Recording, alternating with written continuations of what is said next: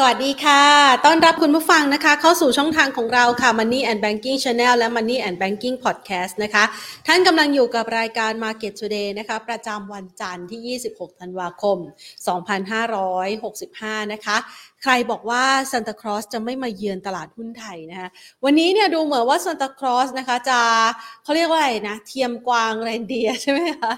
นะคะมาเยือนกับตลาดหุ้นไทยนะได้นะคะบรรยากาศการลงทุนในช่วงเช้าที่ผ่านมานะคะตลาดหุ้นไทยดูค่อนข้างคึกคักเลยถึงแม้ว่าเป็นช่วงระยะเวลาของการหยุดยาวของฝากฝั่งยุโรปแล้วก็สหรัฐอเมริกานะคะวันนี้มูลค่าการซื้อขายบางตาลงไปมากลดลงไปเนี่ยนะคะเหลือประมาณ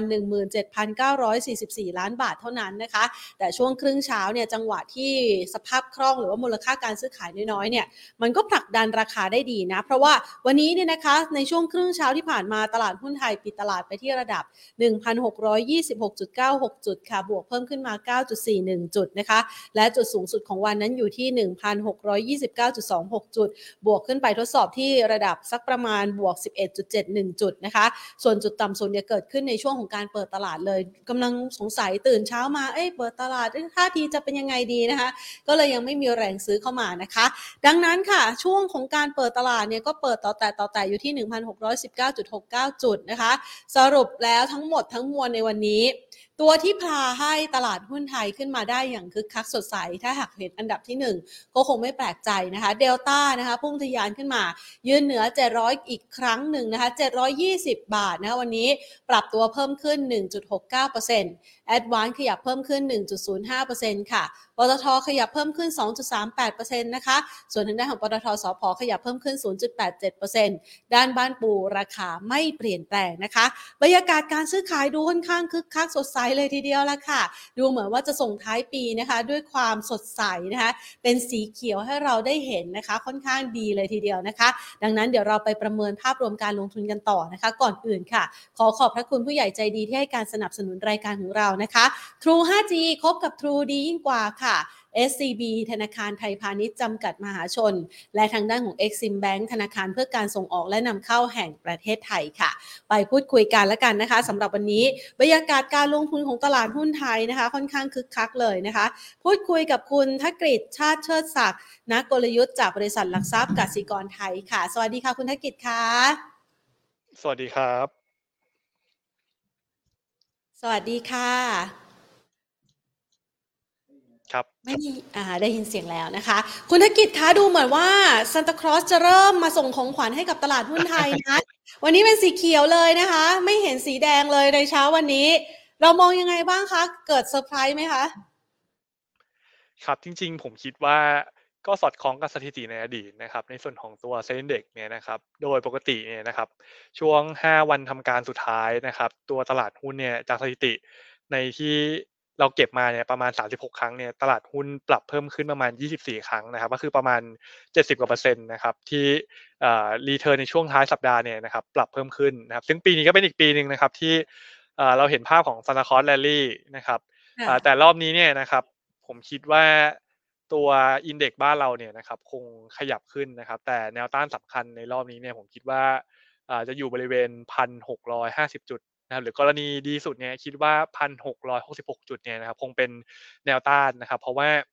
ถ้ามาไล่เรียงดูนะครับในฝั่งของปัจจัยต่างๆในช่วงที่เหลือของสัปดาห์เนี่ยในส่วนของภาพใหญ่นะครับผมคิดว่าไม่ได้มีปัจจัยหรือประเด็นอะไรที่จะกดดันหรือว่าหนุนให้ตลาดหุ้นเนี่ยขึ้นหรือลงอย่างมีนัยยะนะครับเพราะว่าถ้ามาดูเนี่ยต้นอาทิตย์ตัวตลาดหุ้นในฝั่งของสหรัฐฮ่องกงอังกฤษยุโรปนะครับหลายๆประเทศเนี่ยยังคงปิดทำการนะครับผมเชื่อว่าในฝั่งของวอลุ่มการซื้อขายจากต่างชาติเนี่ยนะครับน่าจะเบาบางลงนะครับแล้วก็ไปไล่เรียงดูเนี่ยนะครับไม่ได้มี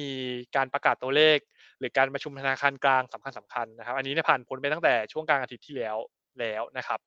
ส่วนแฟกเตอร์ในบ้านเราเนี่ยนะครับผมคิดว่าคงเป็นเฉพาะเจาะจงเป็นรายๆกลุ่มรายเซกเตอร์ไปนะครับซึ่งก็คงไม่ได้มีผลกับดัชนีอย่างมีนัยยะสำคัญนะครับก็คงไปคาดหวังนะครับแรงซื้อจากฝั่งกองทุนนะครับแล้วก็ในส่วนของในประเทศเป็นหลักครับค่ะถ้ามองอย่างนี้เนี่ยก็ถือว่าเป็นช่วงระยะเวลาที่เป็น window dressing พอดีด้วยไหมคะใช่เลยครับตลาดหุ้นไทยอ๋อนะคะใช่ครับ อันนี้สาเหตุหลักๆเนี่ยนะคะเขามีเป้าหมายไหมคะเวลา window dressing เนี่ยมันจะเข้าไปที่หุ้นตัวไหน big cap ตัวใหญ่ๆตัวสำคัญอย่างที่เห็นโดดเด่นในเช้าวันนี้ด้วยหรือเปล่าคะครับผมคิดว่าในส่วนของ window dressing ที่เกี่ยวกับในส่วนของผลกับตัวดัชนีเนี่ยนะครับผมคิดว่าน่าจะมีนะครับแต่เทียบกับปีก่อนเนี่ยนะครับอันนี้เนี่ยคือวัดจากในฝั่งของตัวเม็ดเงินในฝั่งของทั้ง SSF นะครับแล้วก็เทียบกับในอดีตเนี่ยนะครับก่อนหน้านี้คือเราในส่วนของกองทุนเนี่ยก็คือมาจากในส่วนของ LTF จากนักลงทุนนะครับซึ่งดูจากปีหลังๆเนี่ยนะครับช่วง 2-3 ปีที่ผ่านมาเนี่ยนะครับมูลค่าการซื้อเนี่ยนะครับมันลดลงเมื่อเทียบกับในอดีตนะครับผมคิดว่าภาพของแรงซื้อจากกองทุนก็คงโฟกัสนะครับเป็นรายหุ้นรายตัวนะครับซึ่งเป้าหมายนะครับในการทำwindow dressing เนี่ยนะครับจากกองทุนเนี่ยผมคิดว่าคงโฟกัสเป็นในส่วนของอันที่1นะครับก็คือหุ้นที่ทิศทางกำไรนะครับเติบโตนะครับยิ่งถ้าเกิดเติบโตทั้ง year on year และ Q on Q ได้เนี่ยนะครับอันนี้เนี่ยนะครับก็ได้เป็นเป้าหมายนะครับในการทำ window dressing นะครับอันที่2ผมคิดว่าหุ้นที่กองทุนจะเลือกทำเนี่ยนะครับส่วนใหญ่ก็ต้องเป็นหุ้นที่มีสภาพคล่องในระดับต่ำหรือปานกลางนะครับตรงนี้เนี่ยนะครับเพื่อที่จะให้ผลตอบแทนของกองทุนเนี่ยนะครับดีขึ้นนะครับก็ถามว่าโฟกัสไปในตัวไหนบ้างเนี่ยผมคิดว่าหลักๆเนี่ยนะครับที่เราประเมินนะครับก็อย่างเช่น1เลยก็คือตัวแมคโครนะครับอีออน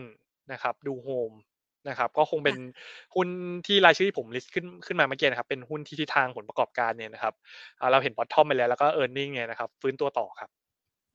นะคะอย่างแมคโครนี่เขาเพิ่มฟรีโฟลทด้วยใช่ไหมคะเห็นการซื้อขายค่อนข้างคึกคักเลยทีเดียวค่ะ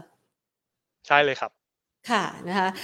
ก็เป็นหุ้นเป้าหมายนะคะที่เข้ามาคาบเกี่ยวอยู่ในตัว window dressing นะคะแล้วก็มีความน่าสนใจในช่วงระยะเวลานี้ที่มันมีปัจจัยบวกนะคะรองรับเดี๋ยวก่อนที่เราจะไปนะคะดูแนวโน้มของตลาดในช่วงหลังจากนี้เนี่ยนะคะขอสอบถามหน่อยวันนี้เนี่ย Delta มาแรงนะ Delta ก็เป็นหนึ่งในปัจจัยที่ทำให้ตลาดหุ้นไทยค่อนข้างจะสดใสในวันนี้นะคะพุ่งทะยานมายืนเหนือ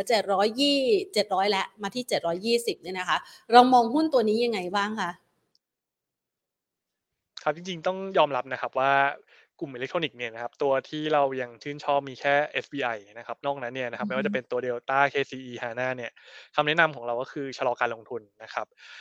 ในส่วนของ Delta เนี่ยอาจจะมีปัจจัยหนุนจากในส่วนของการที่ทางตลาดหลักทรัพย์เนี่ยนะครับเพิ่งมีการประกาศนะครับในส่วนของ Delta เนี่ยนะครับให้ถูกเข้าคำนวณ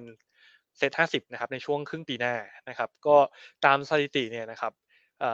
หุ้นที่ถูกคัดเข้าคำนวณเซ็ต 50เนี่ยนะครับมักจะให้รีเทิร์นเป็นบวกนะครับก็คือมักจะมีการเก็งกำไรนะครับก่อนที่จะ effective ในช่วงต้นปีนะครับซึ่งผมคิดว่าตัว Delta เนี่ยนะครับก็อาจจะมีแรงเก็งกำไรจากประเด็นตรงนี้นะครับแล้วก็มุมมองในทางพื้นฐานเนี่ยนะครับก็อย่างที่เรา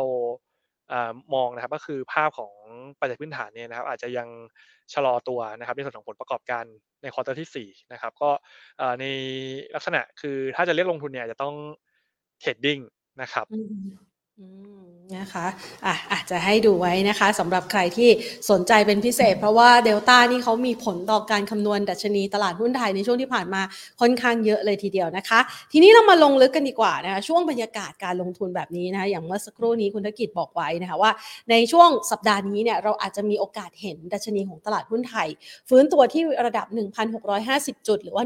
1,660 จุดได้นะคะก็ถือว่าเป็นภาพที่ค่อนข้างสดใสเลยแต่ทีนี้เนี่ยเราก็มองยาวไปหน่อยนะคะเชื่อว่าหลายๆคนก็เดี๋ยวจะได้หาจังหวะเก็บการลงทุนกันนะคะแต่พอมองยาวไปหน่อยเดือนมกราคมปีหน้าเราประเมินแนวโน้มตลาดหุ้นไทยที่จะต้อนรับปีใหม่ปีเขาเรียกว่าปีกระต่ายใช่ไหมยังไงบ้างคะครับผมคิดว่าภาพของตัวตลาดหุ้นไทยในช่วงควอเตอร์1ปีหน้าเนี่ยนะครับเรายังมีมุมมองเชิงบวกนะครับแล้วก็น่าจะผ่อนลงในช่วงควอเตอร์2นะครับอันนี้คือมุมมองครึ่งปีแรกนะครับแต่ถามว่าเป้าดัชนีทั้งปีเนี่ยนะครับเราประเมินไว้ที่ 1,757 จุดนะครับก็ตรงนี้เนี่ยนะครับเราประเมินจากวิธีการคำนวณด้วยวิธีการ PE นะครับตัว EPS ตลาดปีหน้าเนี่ยเราประเมินที่113 บาทนะครับแล้วก็ตัว forward PE เนี่ยอยู่ที่ 15.55 เท่านะครับถามว่าปัจจัยบวกนะครับที่เรามองนะครับในส่วนของตัวตลาดหุ้นไทยในช่วงปีหน้าหรือครึ่งปีหน้าเนี่ยนะครับอันที่1ก็คือเราเชื่อว่าในส่วนของเฟดนะครับหรือธนาคารกลางสหรัฐเนี่ยนะครับน่าจะชะลอการขึ้นดอกเบี้ยนะครับซึ่งเราคิดว่าอาจจะเร็วกว่าดอทพล็อตที่ออกมานะครับว่า เฟดเนี่ยน่าจะขึ้นดอกเบี้ยและยืนตลอดปี 2-3 นะครับแต่เราคิดว่าอาจจะเห็นเฟดยูเทิร์นโพลิซีเนี่ยเร็วกว่าคาดนะครับอันที่2นะครับก็คือปัจจัยหนุนจากการที่จีนเนี่ยนะครับมีการผ่อนคลายนโยบายซีโร่โควิดนะครับในระยะสั้นเนี่ยนะครับตลาดอาจจะเลือกให้น้ำหนักกับในฝั่งของผู้ติดเชื้อรายวันนะครับที่ปรับเพิ่มขึ้นเร็วแล้วก็แรงนะครับแต่ตรงนี้เนี่ยนะครับผมเชื่อว่าภาพของการเปิดประเทศของจีนที่เร็วเนี่ยนะครับดูจากภาพของกระแสในช่วงที่ผ่านมาเนี่ยนะครับน่าจะยังคงทำให้ในส่วนของตัวเศรษฐกิจจีนเนี่ยนะครับถ้าเกิดจีนไม่ได้กลับไปล็อกดาวน์เนี่ยนะครับแน่นอนครับปีนี้ฐานต่ำปีหน้าเนี่ยนะครับจีนจะได้เบเนฟิตจากในส่วนของการฟื้นตัวในส่วนของการเปิดประเทศนะครับเราก็มองว่าตรงนี้เนี่ยก็จะบวกกับในส่วนของตัวตลาดหุ้นไทยด้วยนะครับซึ่งมีสัดส่วนนะครับหรือมีความสัมพันธ์นะครับทั้งในฝั่งของการลงทุนนะครับทั้งในฝั่งของนักท่องเที่ยวนะครับแล้วก็การค้าการส่งออกเราคิดว่าไทยน่าจะได้ประโยชน์นะครับอันที่3นะครับเราเชื่อว่าในฝั่งของการเลือกตั้งในส่วนของบ้านเราเนี่ยนะครับน่าจะหนุนการบริโภคและการลงทุนในประเทศนะครับก็เราเชื่อว่า election rally เนี่ยนะครับน่าจะหนุนตลาดหุ้นไทยขึ้นปรับเพิ่มขึ้นนะครับในช่วงควอเตอร์ที่1แล้วก็สองเรื่องสำคัญก็คือเรามองว่าราคาพลังงานได้ผ่านจุดสูงสุดไปแล้วนะครับปีหน้าน่าจะเห็นการอ่อนตัวลงนะครับและสุดท้ายก็คือตัวทิศทางเงินบาทนะครับทางกสิกรเนี่ยนะครับเราคิดว่าเงินบาทนะสิ้นปี66เนี่ยจะอยู่ที่ 33.5 นะครับคือมองแข็งค่าเมื่อเทียบกับปีนี้นะครับตรงนี้เนี่ยเรามองว่าจะบวกกับทิศทางฟันโฟส่วนปัจจัยลบปัจจัยเสี่ยงนะครับผมคิดว่า1เลยก็คือตัวความเสี่ยงโอกาสการเกิด recession นะครับในฝั่งของประเทศพัฒนาแล้วทั้งสหรัฐแล้วก็ยุโรป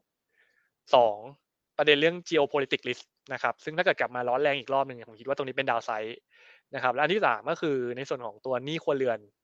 ในบ้านเราที่ยังทรงตัวสูงนะครับแต่หลักๆเราให้น้ำหนักทางบวกมากกว่าทางลบครับ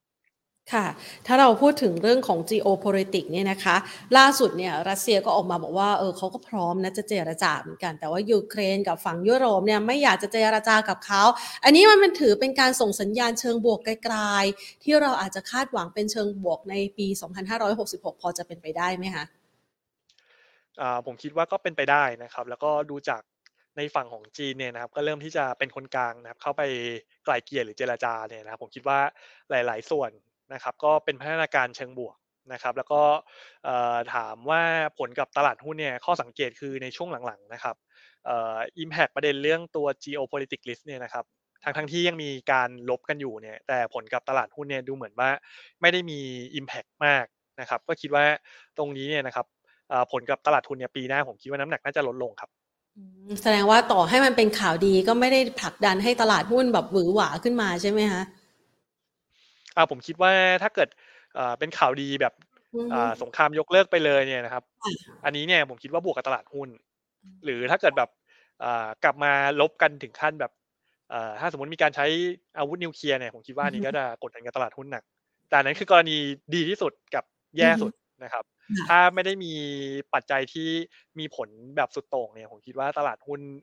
ไม่ได้แอบสอบข่าวตรงประเด็นเรื่องสงครามอย่างมีนัยยะแล้วครับค่ะงั้นเรากลับมาดูกันนะคะเมื่อสักครู่นี้อย่างที่คุณธกฤษว่าไว้นะส่วนใหญ่แล้วเนี่ยปัจจัยบวกมากกว่าปัจจัยลบนะคะมันพอจะลุ้นสำหรับเดือนมกราคมคือถ้าเราพูดคุยย้อนกลับมาในเชิงสถิติสำหรับปีนี้2565เนี่ยนะคะเราจะเห็นว่าเดือนที่ดีที่สุดนะคะหรือว่าช่วงเวลาที่ดีที่สุดของตลาดหุ้นไทยเนี่ยอยู่ในช่วงต้นปีภาพมันจะเป็นลักษณะแบบนี้สำหรับปี2566ด้วยหรือเปล่าคะผมคิดว่าในส่วนของปี2566นะครับอย่างที่เมื่อกี้เกริ่นไปนะครับว่าเรายังมองบวกนะครับทั้งในฝั่งของ election rally นะครับแล้วก็ในส่วนของปัจจัยหนุนจากประเด็นเรื่องเฟดอาจจะ U-turn policy เร็วกว่าคาดนะครับแต่อีกส่วนหนึ่งเนี่ยผมคิดว่าอาจจะต้องระวังเป็นความเสี่ยงก็คือในส่วนของประเด็นเรื่องการขายหุ้นของเงิน LTF นะครับที่ครบกำหนด7ปีช่วงต้นปีหน้านะครับตรงนี้เนี่ยนะครับก็คือโดยปกติเนี่ยนะครับช่วงเดือนมกราเนี่ยอาจจะเห็นแรงขายอยู่แล้วนะครับซึ่งเดี๋ยวปีหน้าเนี่ยเราก็เชื่อว่าในส่วนของ LTF ที่ครบกำหนดนะครับอาจจะเป็นปัจจัยกดดันในส่วนของตัวตลาดหุ้นไทยเพิ่มเติมนะครับอันนี้เป็นข้อระวังนะครับที่ผมคิดว่าต้นปีเนี่ยนะครับแรงขายจากกองทุนเนี่ยนะครับน่าจะยังคงมีครับค่ะงั้นเรามาประเมินภาพเห็นชัดกันเรียบร้อยแล้วนะคะไปหาธีมการลงทุนกันบ้างดีกว่าปี2566นะคะอย่างที่เมื่อสักครู่นี้คุณธกฤษให้มาว่า ให้มาถึงปัจจัยเชิงบวกเราก็พอจะเห็นธีมได้บ้างแล้วนะคะแต่ว่าอยากจะให้แบบสเปกซิฟิกหรือว่าไฮไลท์ลงไปชัดๆเพิ่มมากขึ้นนะคะว่าสำหรับธีมการลงทุนเนี่ยทางด้านของกสิกรให้ไว้ยังไงบ้างคะทางกสิกรนะครับเราแนะนำนะครับธีมที่หนึ่งก็คือธีมหุ้นปันผลนะครับ เราคิดว่าหุ้นปันผลเนี่ยนะครับจะเป็นธีมที่นักลงทุนเนี่ยนะครับถ้าเกิดซื้อหุ้นตั้งแต่ช่วงปลายปีหรือไปซื้อต้นปีนะครับเราเชื่อว่าจะเป็นกลยุทธ์นะครับแล้วก็สร้างผลตอบแทนให้พอร์ตการลงทุนนะครับเราเชื่อว่าตัวฤดูกาลจ่ายปันผลเนี่ยนะครับน่าจะทำให้เห็นการกลับมาเก็งกำไรนะครับในส่วนของหุ้นปันผลในช่วงควอเตอร์ที่1นะครับเราไปทำการศึกษานะครับเราพบว่าตัว SET HD นะครับซึ่งตรงนี้เนี่ยทางตลาดหลักทรัพย์เนี่ยนะครับจะคัดหุ้นปันผลสูง30ตัวนะครับเราวัดผลตอบแทนของ SET HD นะครับในช่วงควอเตอร์ที่1เนี่ยนะครับเราพบว่า10ปีที่ผ่านมาเนี่ยนะครับรีเทิร์นเนี่ยนะครับเป็นบวกนะครับ7ใน10นะครับก็คือถ้าเกิดลงทุนในหุ้นปันผลเนี่ยนะครับผลตอบแทนจะเป็นบวก7ใน10ครั้งนะครับแล้วก็ผลตอบแทนเฉลี่ยเนี่ยนะครับเฉลี่ย10ปีที่ผ่านมาอยู่ที่ 7% ซึ่งตรงนี้นะครับถือได้ว่าสูงกว่าผลตอบแทนของถ้าเกิดลงทุนในเซ็ตนะครับตัวเซ็ตอินเด็กซ์เนี่ย10ปีที่ผ่านมาขึ้นเฉลี่ยในควอเตอร์ที่1นะครับแค่ 4.25% หมายความว่าถ้าเกิดถือหุ้นปันผลในช่วงควอเตอร์ที่1เนี่ยจะเอาเพอร์ฟอร์มหรือว่าสร้างผลตอบแทนได้เยอะกว่าลงทุนในตลาดนะครับก็คือเอาเพอร์ฟอร์มก็คือในส่วนของหุ้นปันผลนะครับอันที่2นะครับก็คือเราคิดว่าจริงๆช่วงเนี่ยนะครับเราแนะนำให้นักลงทุนเนี่ยนะครับซื้อหุ้นปันผลนะครับแล้วก็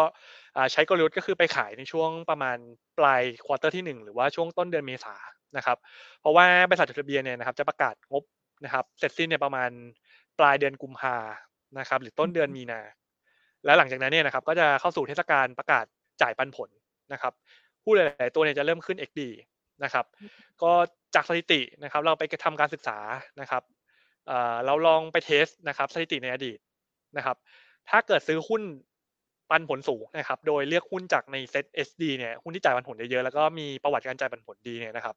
เราพบว่าถ้าเกิดซื้อหุ้นก่อนประมาณ4เดือนเนี่ยนะครับในรอบ5ปีที่ผ่านมาเนี่ยนะครับผลตอบแทนเนี่ยนะครับให้เฉลี่ยอยู่ที่ 4.9% ค่ะแต่ถ้าเกิดซื้อ3เดือนนะครับก็คือไปซื้อประมาณต้นเดือนมกราเมื่อกี้คือซื้อเดือนธันวานะฮะซื้อต้นมกราผลตอบแทน3เดือนเนี่ยจะลดลงมาเหลือ 3.5% นะครับแล้วก็ถ้าเกิดไปซื้อต้นเดือนกุมภานะครับผลตอบแทนก็จะลดลงมาเหลือ 3% อันนี้คือสามารถดูได้ในรูปฝั่งขวามือนะครับถ้าเกิดซื้อก่อน1อาทิตย์ก่อนขึ้น XD เนี่ยผลตอบแทนเฉลี่ยจะอยู่ที่ประมาณ 1% ตรงนี้สื่อความได้ว่าถ้าเกิดเราจะหาหุ้นกลุ่มนึงนะครับที่เป็นลักษณะเป็นดีเฟนซีฟด้วยสำหรับนักลงทุนที่รับความเสี่ยงได้ต่ำเนี่ยผมคิดว่าหุ้นปันผลสูงเนี่ยนะครับถ้าเกิดเราเลือกลงทุนเนี่ยนะครับก็จะเป็นกลยุทธ์ที่ดีนะครับความผันผวนก็จะต่ำด้วยแล้วก็ได้ปันผลเป็นของแถมนะครับถามว่าหุ้นปันผลเด่นที่เราคัดเลือกมาเนี่ยมีกลุ่มไหนบ้างนะครับมีประมาณ3กลุ่มกลุ่มแรกคือกลุ่ม property นะครับอันนี้เราเรียงจากบริษัทที่จ่ายปันผลสูงไปต่ำครับก็จะมีอย่างตัว AP นะครับตัว Origin Q House นะครับแล้วก็กลุ่มแบงค์เนี่ยถ้าเกิดเลือกมาเนี่ยจะมีอย่างตัว BBL KTB นะครับแล้วก็ตัว KKP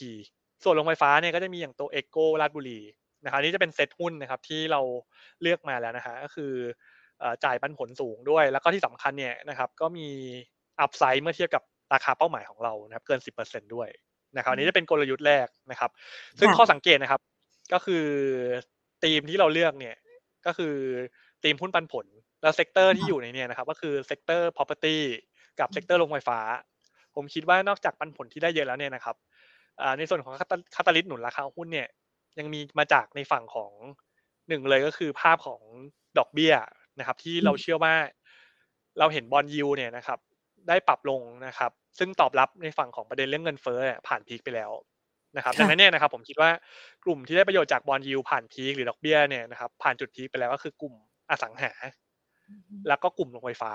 นะครับอย่าง EGCO ราชบุรีเนี่ยนะครับในส่วนของโรงไฟฟ้าเนี่ยนะครับได้เบเนฟิตจากบอนด์ยิลด์ที่ปรับลงแล้วก็ที่สำคัญเนี่ยนะครับก็คือควอเตอร์ที่4เนี่ยเราเห็นเงินบาทเนี่ยกลับมาแข็งค่าต่ำกว่า35นะครับซึ่งตรงนี้เนี่ยนะครับก็จะบวกกับกลุ่มโรงไฟฟ้าIPP อย่าง EGCO กับราชบุรีด้วยครับ ค่ะก็ได้แนวคิดไปเลยนะคะเพราะว่านอกจากปันผลสูงแล้วนะคะเก็บก็ยังได้รับอานิสงส์ในเชิงบวกเกี่ยวกับเรื่องของทิศทางดอกเบี้ยที่ขยับปรับตัวลดลงด้วยมี2ธีมเหรอคะมีธีมอื่นๆเพิ่มเติมไหมคะครับผมคิดว่าถ้าเป็นระยะสั้นนะครับคือถ้าจะเลือกนะครับผมคิดว่าหุ้นที่เป็นเป้าหมายของกองทุนทำ window dressing อย่างที่เมื่อกี้เกินไปนะครับผมคิดว่าไม่ว่าจะเป็น Eon Macro นะครับดู Homeนะครับแล้วก็ผมคิดว่าอีกกลุ่มนึงนะครับก็คือหุ้น IPO นะครับซึ่งในเดือนธันวาแล้วก็ช่วงปลายปีเนี่ยนะครับมีหลายบริษัทจดทะเบียนนะครับที่เข้ามาจดทะเบียนในตลาดนะครับแล้วก็ถ้าเกิดมาดูเนี่ยนะครับทิศทางการเติบโตของผลประกอบการเนี่ยนะครับยังดีต่อเนื่องในควอเตอร์ที่4นะครับแล้วก็ปีหน้ายังโตดีต่อเนี่ยนะครับผมคิดว่าตัวที่น่าสนใจนะครับแล้วก็น่าทยอยสะสมหรือถ้าเกิดมีอยู่เนี่ยเรายังแนะนำให้ถือต่อเนี่ยผมคิดว่าอย่างกลุ่มส่งออกอาหารสัตว์อย่างตัว iTel ITC นะครับเราเชื่อว่าภาพของการเติบโตของอุตสาหกรรมอาหารสัตว์เลี้ยงเนี่ยนะครับที่โตดับเบิลดิจิตนะครับกำไรควอเตอร์ที่4นะครับเราเชื่อว่าปรับตัวดีควอเตอร์1ดีต่อนะครับปีหน้ายังดีไอเทลน่าสนใจนะครับแล้วก็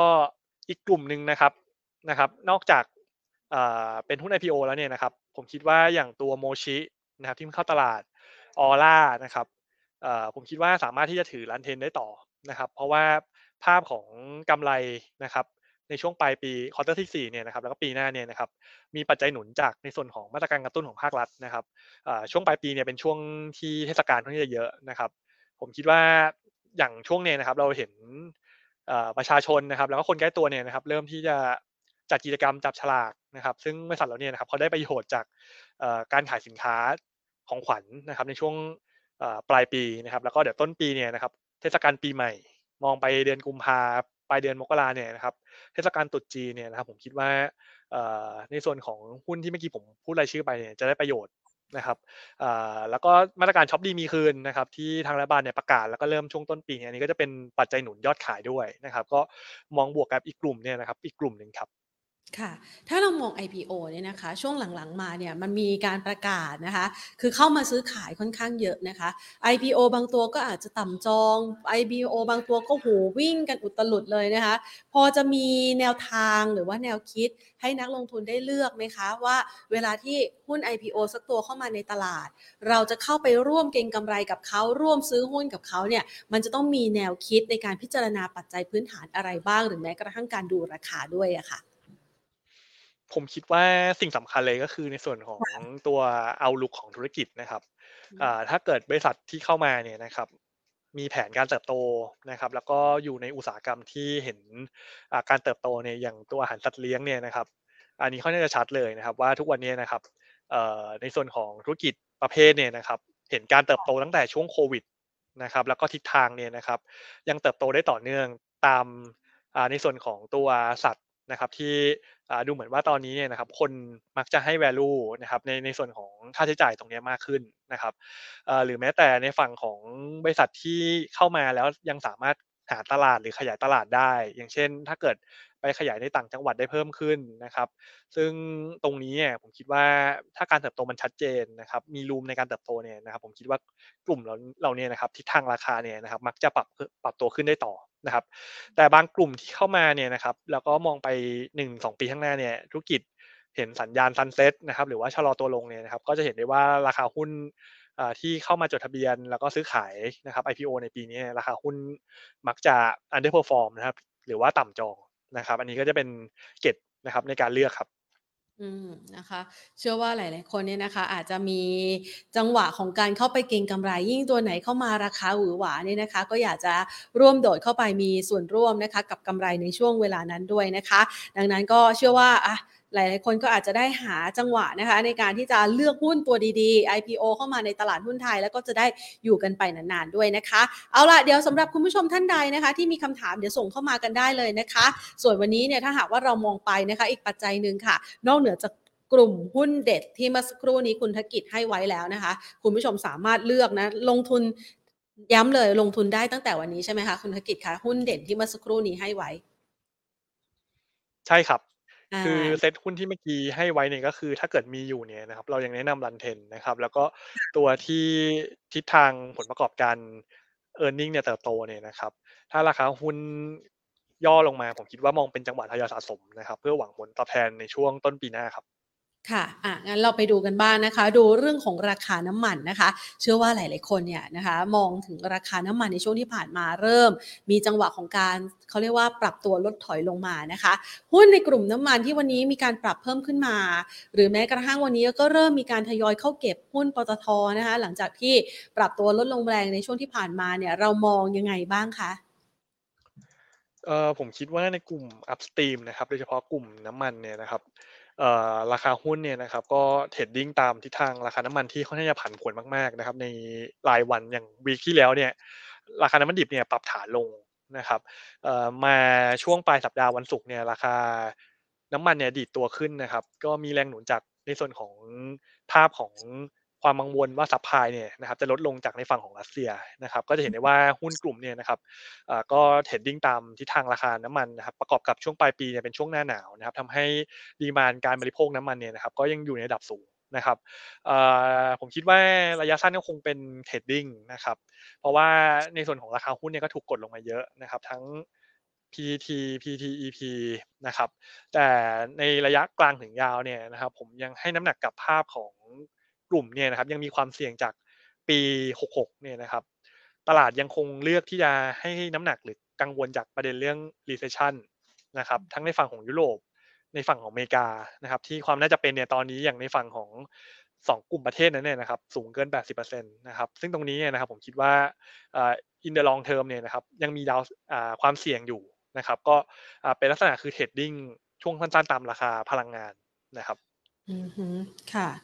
ก็อาจจะต้องมีความระมัดระวังกันมากยิ่งขึ้นนะใครที่จะรันเทรนยาวๆสำหรับราคาน้ำมันก็อาจจะไม่ใช่จังหวะเวลานี้นะคะขอสอบถามนะคะคำถามจากคุณผู้ชมทางบ้านนะอันนี้ก็เป็นหุ้นน้องใหม่เหมือนกัน TEGH นะคะ TEGH นะคะ TEGH ราคาเกือบเท่าจองแล้วค่ะซื้อเพิ่มได้ไหมคะ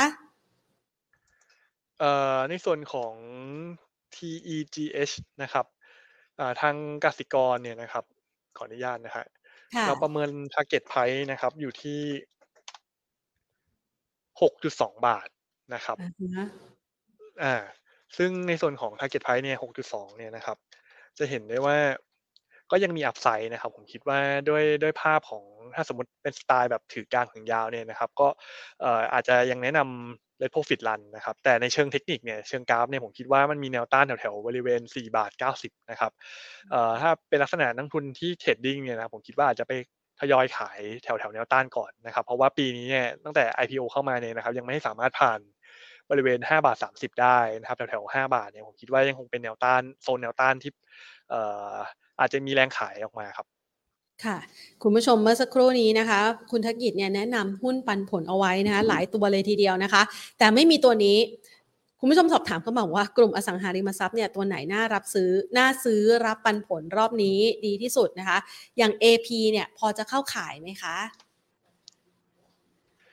ใช่ครับก็เป็นอีกบริษัทนึงนะครับที่คิดว่า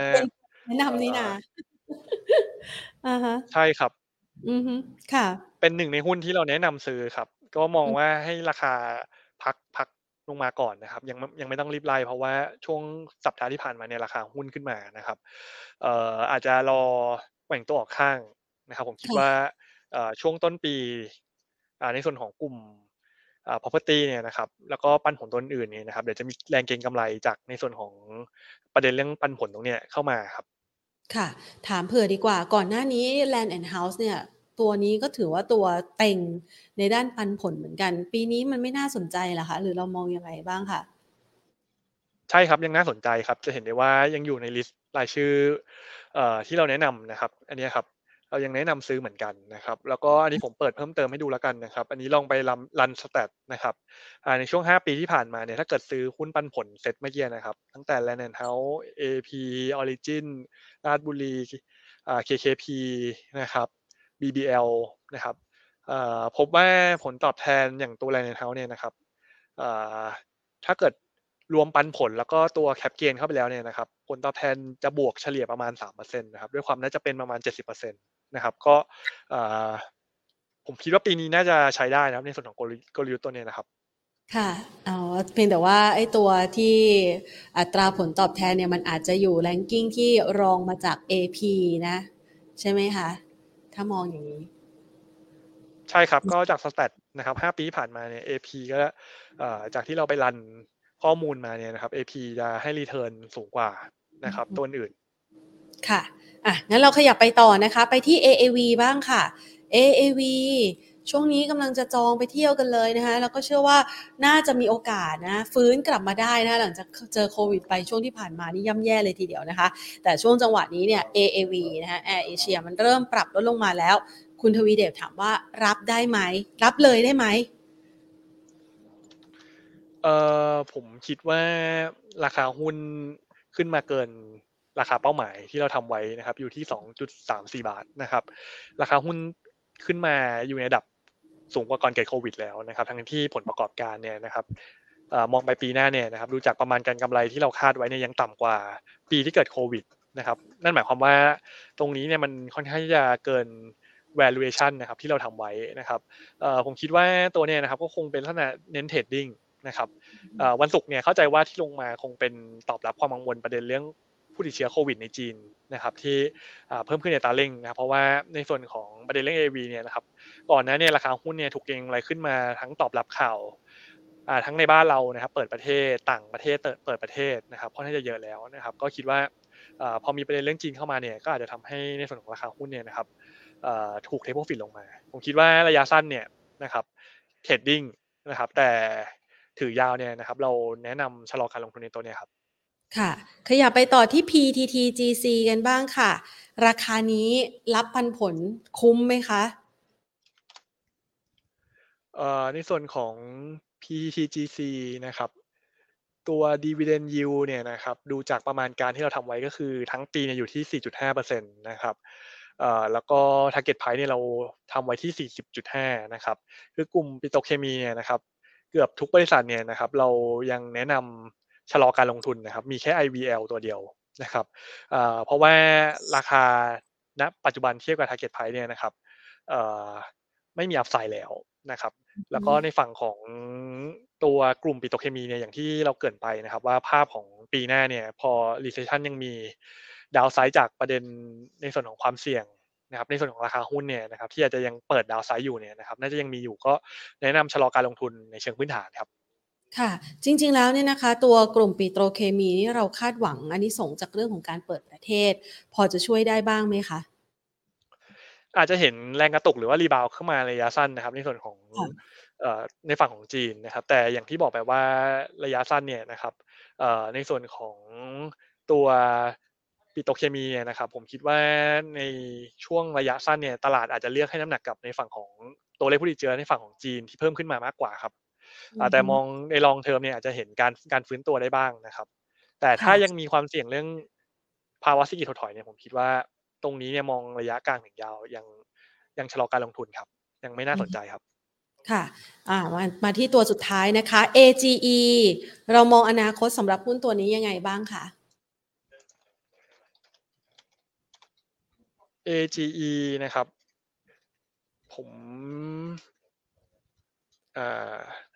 ในเชิงทางเทคนิคก่อนละกันนะครับผมคิดว่าราคาหุ้นเนี่ยยังไม่เห็นสัญญาณการฟื้นตัวเชิงบวกนะครับว่าคงเป็นลักษณะคือแกว่งตัวออกข้างนะครับแนวรับก็คงอยู่แถว4บาทนะครับส่วนแนวต้านระยะสั้นเนี่ยผมคิดว่าคงอยู่แถวๆ4.40 บาทนะครับอันนี้เป็นแนวต้านนะครับส่วนในเชิงพื้นฐานนะครับผม AGE ตัวนี้เราไม่ได้ทำการศึกษานะครับอาจจะขออนุญาตติดไว้นะครับค่ะได้เลยนะคะแม่ช่วงนี้นะคะบรรยากาศของการลงทุนเนี่ยนะคะพอจะมีให้คึกคักนะถึงแม้ว่าจะเป็นช่วงท้ายปีก็ตามนะคะคุณธกิจเตรียมพร้อมจะไปเที่ยวไหนบ้างไหมคะปีใหม่ครับยังไม่มีเลยครับก็อาจจะทำงานจนถึงวันสุดท้ายของปีครับเรียกว่าทำงานกันข้ามปีกันไปเลยนะคะใช่เลยครับงั้นขอบคุณมากๆเลยนะคะ Merry Christmas แล้วก็ Happy New Year ล่วงหน้านะคะครับเมอร์รี่คริสต์มาสเช่นกันนะครับค่ะขอบคุณมากค่ะสวัสดีค่ะมานี้มาแบบเนื้อๆเน้นๆเลยนะคะคุณธกิจจัดไปนะคะจัดให้มานะคะเป็นหุ้นนะคะใน4ธีมหลักเลยนะ4ธีมหลักที่คุณผู้ชมสามารถนำเอาไปใช้นะซื้อได้ทยอยซื้อได้ตั้งแต่วันนี้บางตัวราคาอาจจะขึ้นไปแล้วนะคะรอย่อลงมาหน่อยก็ค่อยๆทยอยเก็บกันได้นะคะเพราะว่าแต่ละธีมนะคะมีความเคลื่อนไหวที่น่าสนใจนะงั้น เราสรุปธีมให้ฟังแล้วกันนะก่อนที่คุณผู้ชมนะคะจะไปฟังย้อนหลังกันนะคะธีมที่เกี่ยวข้องกับหุ้นปันผลนะคะหุ้นปันผลเนี่ยมันต้องซื้อก่อนประกาศปันผลนะคะซื้อยิ่งนานนะคะก็คือคุณธกิจบอกว่าเนี่ยระยะเวลานี้กำลังดีเลยเก็บเดือนธันวาคมนะ 4% up นะคะมีโอกาสได้รับผลตอบแทนที่เป็น capital gain นะคะยังไม่นับรวมนะคะตรงที่เป็น dividend yield นะคะแล้วก็เป็นหุ้นในกลุ่มที่สามารถรับอานิสงส์จากกรณีของอัตราดอกเบี้ยที่ทยอยปรับลดลงในปีหน้าด้วยไม่เพียงเท่านี้ช่วงเวลานี้นะคะตลาดหุ้นไทยมีลุ้นนะเพราะว่าวันนี้ซานต้านะเริ่มโปรยของขวัญมาแล้วนะคะมีสีเขียวจางๆบางๆให้เราได้เห็นนะบวกขึ้นมาเกือบ10 จุดนะคะ Window Dressing ก็มีหุ้นนะคะที่เป็นเป้าหมายสำหรับการทำ Window Dressing ด้วยมีหุ้น IPO ที่มีลุ้นการเติบโตดีแล้วก็รับอานิสงส์ในช่วงเทศกาลกันด้วยนะคะเรียกว่าใบ้ไว้เท่านี้แล้วกันเพราะเชื่อว่าคุณผู้ชมน่าจะกลับไปฟังย้อนหลังกันด้วยนะคะวันนี้นะคะ Merry Christmas and Happy New Year นะคะยังไม่ Happy New Year นะเพราะว่าเราจะอยู่ด้วยกันตลอดสัปดาห์นี้นะคะเรียกว่า Merry Christmas แล้วกันนะคะวันนี้ Santa Claus วิ่งมาเยือนตลาดหุ้นไทยนะคะวิ่งมาให้เป็นสีสันให้กับนักลงทุนถึงแม้ว่ามูลค่าการซื้อขายจะค่อนข้างเบาบางก็ตามค่ะไว้พบกันใหม่วันพรุ่งนี้นะคะวันนี้ลากันไปก่อนสวัสดีค่ะ